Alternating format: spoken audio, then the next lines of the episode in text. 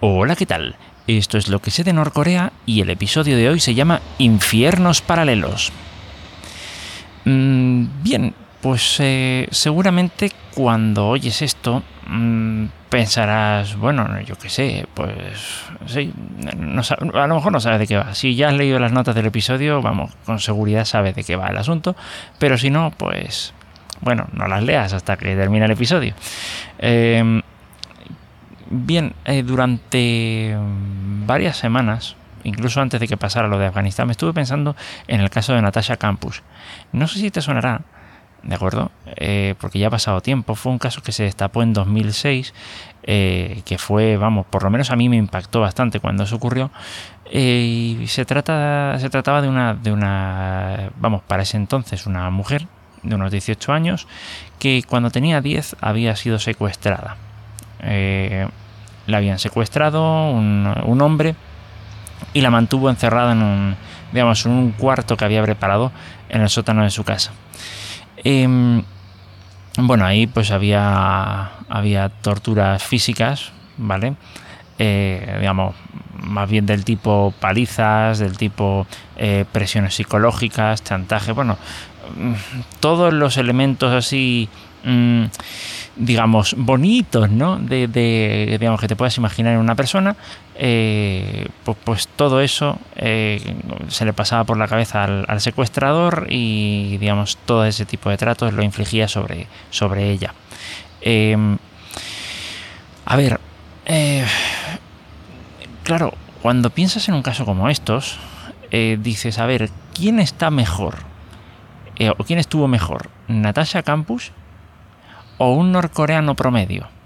La respuesta está clarísima. Un norcoreano, hasta donde me llega el conocimiento, con toda la vigilancia habida y por haber, un norcoreano promedio, digamos, fuera de un campo de concentración, estaba muchísimo mejor que Natascha Kampusch. ¿Por qué? Pues bueno, salta a la vista. Podía, digamos, aunque sea dentro de tu, no sé si, bueno, provincia o condado, más bien, puedes circular sin relativamente ningún problema. Sí, te miran por todas partes, pero bueno, por lo menos puedes disfrutar del aire, suponiendo que no vivas al lado de una fábrica o alguna cosa así, que vamos, que el aire esté apestado o tal, pero vamos, se supone que más o menos tal. Como Corea del Norte no es un país que se caracterice precisamente por tener una abundancia de suministro eléctrico, pues seguramente hasta podrías disfrutar de las estrellas durante la noche, insisto, si no tienes una contaminación bestial. Yo qué sé, más o menos, ya digo, hacer ese tipo de cosas que Natascha no podía. Así que yo creo que la respuesta ahí está clara. Ahora, la siguiente pregunta es, ¿y comparar esa situación con la que vive una persona en un campo de concentración? Y honestamente no sabría decirlo. Realmente. A ver, estuve mirando un documental sobre el caso, ¿vale? Este de Natascha Kampusch, una película que no tenía ni idea, ¿vale? Que habían hecho una película a cuento de esto, y tampoco tenía idea de que Natascha había publicado un libro, que eso sí que no lo he podido leer, ¿de acuerdo? Pero todo eso, digamos, está ahí. En cierta forma, como digo, salvo por algunas diferencias, yo le veo ciertos patrones, ciertas similitudes, cierto paralelismo a lo que le ocurrió, por ejemplo, a Johnny Park, de quien estuve hablando en el episodio 35. Entonces, a ver, ¿qué es lo que le ocurrió? A ver, yo cuando vi el documental, ahí es cuando empecé a entender de qué se trata esto de el síndrome de Estocolmo. Antes pues era la teoría, ¿no? Ah, bueno, te posicionas a favor del secuestrador. Te costaba trabajo entenderlo, pero ahora cuando ya vi el documental, que bueno, como de costumbre voy a dejar esto en las notas del episodio. Cuando vi el documental, pues claro, ya empecé a entender algunas cosas. El documental, por lo menos al que pude acceder yo, está en inglés. Sí que es verdad que tiene subtítulos automáticos, es un vídeo de YouTube, Pero también es verdad que como se mezcla la voz original con la voz doblada, hay veces que el subtítulo como que se raya y empieza a meterte palabras que detecta supuestamente en inglés que están en alemán, ¿vale? Entonces, pues, vamos, que no te puedes fiar mucho del subtítulo. Si entiendes inglés no vas a tener problema, pero del subtítulo no. Bien, el tema está en que, a ver,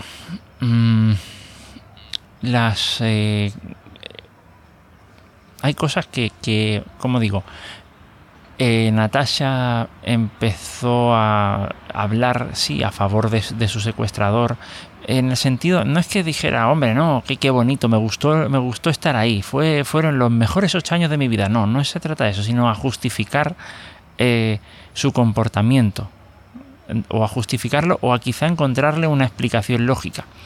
Yo pienso que es una reacción bastante, digamos, dada la situación en la que estuvo ella, ¿vale? En la que se le privó, pues eso, vamos, se le pegaba si lloraba, se le pegaba por casi cualquier cosa. Después cuando ya, a ver, hay quien dice que sufrió abusos sexuales, ella lo niega, dice que como mucho, pues podríamos estar hablando de sadomasoquismo y cosas de estas, ¿no?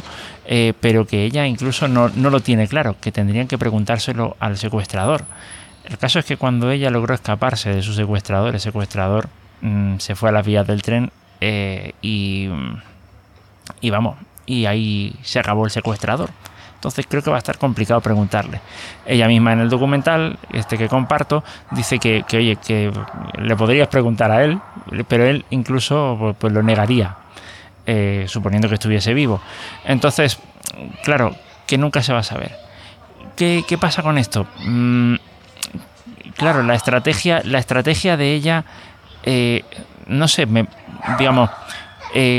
Para mí tiene sentido un comportamiento así si es que lo que quieres es quitarte el estigma de ser una víctima, que ella también lo dice. Es decir, la prensa ha abusado de mí, ¿vale?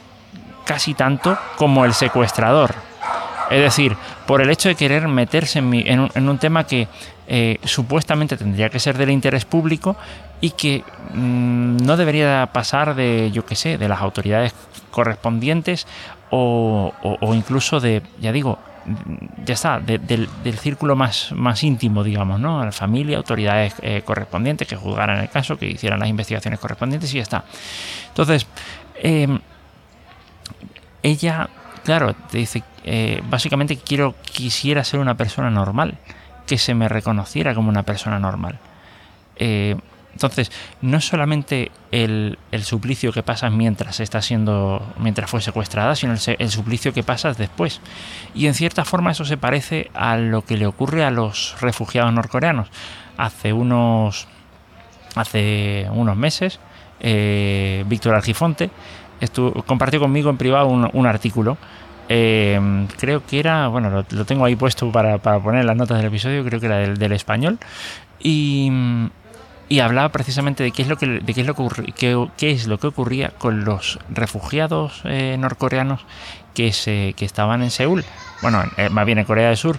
Y claro, más o menos es la misma historia. Son víctimas, digamos, la propia sociedad los estigmatiza, los deja a un lado. O sea, en ese artículo hablaba, por ejemplo, de personas que digamos, podían tener una vida, vamos, si camuflaban su acento y si te ponían acento del sur, ¿no? De Corea del Sur, pues camuflaban su vida y podían tener una relación perfectamente normal con cualquier persona, hasta el momento que decían que venían de Corea del Norte. Y en el momento que decían eso, pues ya está. Ya de pronto las amistades dejaban de ser tan amigas. Se empezaban a distanciar, digamos, las relaciones empezaban a ser más distantes, yo qué sé, cositas de esas, ¿no? Entonces, claro, no lo sé, a veces dices, claro, tienes, hombre, no sé si curiosidad por saber, te planteas por qué quieres saber tanto de estas cosas, ¿no? O por qué la gente quiere saber, si es por curiosidad ociosa, por tal, por yo qué sé, aprender, tratar de sacar alguna lección de ahí, ¿de acuerdo? Y sobre todo, y lo más importante, es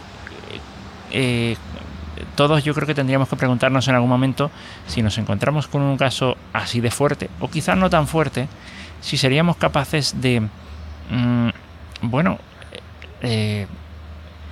respetar a esa persona, apreciarla por lo que es, como una persona más, como una persona normal, olvidando el trauma que pudo haber sufrido. Hay personas que, por ejemplo, y eso también es cierto, hay muchos refugiados norcoreanos que precisamente por tener familia, por tener amigos allí en el país, pues son conscientes de que lo suyo es hacer activismo y defenderlo, y en ese sentido no parece que tengan muchos problemas en que se hable de su historia y tal, pero hay otros que preferirían estar en el anonimato, más que nada porque quisieran ser personas comunes y corrientes y quisieran tener una vida normal como todos los demás, y posiblemente no la vayan a tener. Entonces, claro, uno después se sigue preguntando si Natascha Kampusch, por ejemplo, quería tener una vida normal porque se puso a escribir un libro, porque se presta para aparecer en documentales, si no quiere ser estigmatizada. Claro, también tienes la otra parte. ¿Admitirías a alguien en un centro de trabajo si sabes que esa persona ha sido víctima de un secuestro tan brutal como el de ella? Y claro, tú podrías decir, sí, hombre, pues cómo no, ¿por qué no? Pero luego hay gente que se puede poner para pensar, hombre, pero es que esta chica a lo mejor resulta que, yo qué sé, tiene la cabeza ida, o yo qué sé, cualquier cosa. En Corea del Sur, con respecto a los norcoreanos, pues uy, a ver si va a ser un espía, a ver si no sé qué. Son ese tipo de cosas, ¿no? Y quizá esa es la parte en la que deberíamos analizarnos todos y cada uno de nosotros, ¿no? Entonces, no sé, son cosas, digamos, ese tipo de cosas las que me vinieron a la mente. Después, por supuesto, otras tantas más. A ver, dices, por ejemplo, el secuestrador de esta persona, que decían el nombre, pero realmente no un nombre muy enrevesado, entonces no me atrevo a pronunciarlo tampoco. Dices, a ver, ¿por qué una persona cae en esta situación? No sé cómo explicarlo. ¿Por qué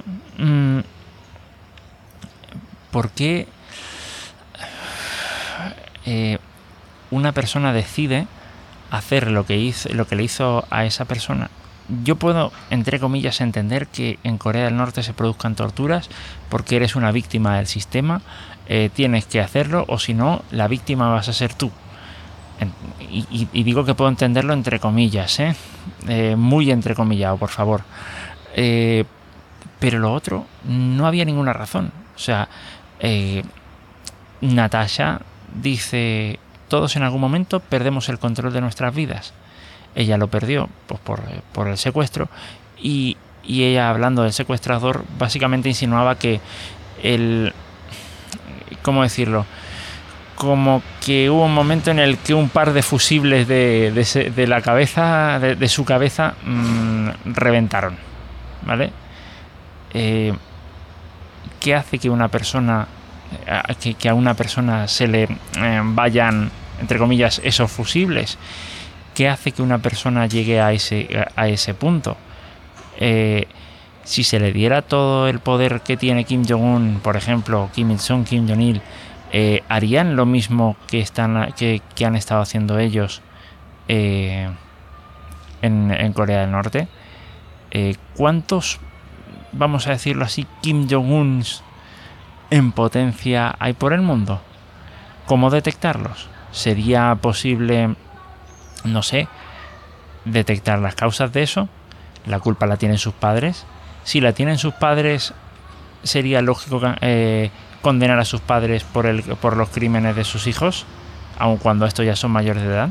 Si la respuesta a eso es que sí, qué tan distintos seríamos nosotros y nuestra forma de juzgar de lo que es la que hay en Corea del Norte, en donde los crímenes de unos se castigan sobre sus familiares. Creo que ya he soltado bastantes preguntas, ¿no? Pues todas esas y alguna que otra más se me ha ido cruzando precisamente a cuento de esto. Ya digo, pienso que hay mucho más que analizar que simplemente un titular con un secuestrador, con una conducta y una conducta reprobable sin duda, y pienso que hay mucho más que analizar. Sobre todo no es solo cuestión de ponerse a favor o en contra del secuestrador, es en qué forma tratas a la víctima cuando sale de esa tortura. Cómo realmente, pues no sé, vamos a decir, no estoy hablando de amor romántico, cómo amar a otra persona. Supongo que cada persona será distinta. En este caso, Natascha Kampusch quiso mantener el anonimato, se prestó para esos documentales, para esos libros, y a lo mejor era como una forma de decir, mira, esto es todo lo que hay, déjame en paz, a partir de ahora no quiero aparecer más por la vida de nadie, nada más que de mi familia, de los pocos amigos que pueda llegar a tener, si es que tengo alguno que de verdad sea un amigo sincero, y ya está. Quizá fue una estrategia. Quizá fue una estrategia para eso. Y por supuesto parece que ganó dinero a partir de eso. Y ayudas del gobierno. Creo que la casa del secuestrador la tiene ella. Y entonces, claro, después surge también el otro tipo de personas que dicen, hombre, claro, qué bien te ha venido el secuestro, ¿no? Y eso ocurre también con los refugiados norcoreanos. Ay, qué bien te ha venido huir. Ahora tú tienes la vida resuelta, mientras que yo me tengo que buscar la vida. Soy un milurista. Vamos, tengo que luchar con la hipoteca. Y mira, tú ya tienes una casita para ti. O mira, tú ya tienes la ayuda del gobierno surcoreano. También ocurre. ¿Qué hacemos con eso? ¿Por qué se ayudó a Natascha Kampusch? Bueno, seguramente por una operación de lavadita de cara, porque la verdad es que en el documental también aparece, hubo una concatenación de errores policiales, en cuanto a la investigación de la desaparición de Natascha Kampusch, bastante sonados, que claro, sacaron las vergüenzas de muchos por ahí. Bien, no voy a hacer esto más largo, que ya lo he hecho bastante, pero pienso que este es un episodio en el que espero que de alguna forma te haya ayudado a reflexionar sobre nosotros mismos. Podemos tener a un tirano, podemos ser nosotros el propio tirano, solamente por tratar con indiferencia o con desdén a una víctima. Y nada, lo dejo por aquí y nos encontramos en el siguiente episodio. Hasta luego.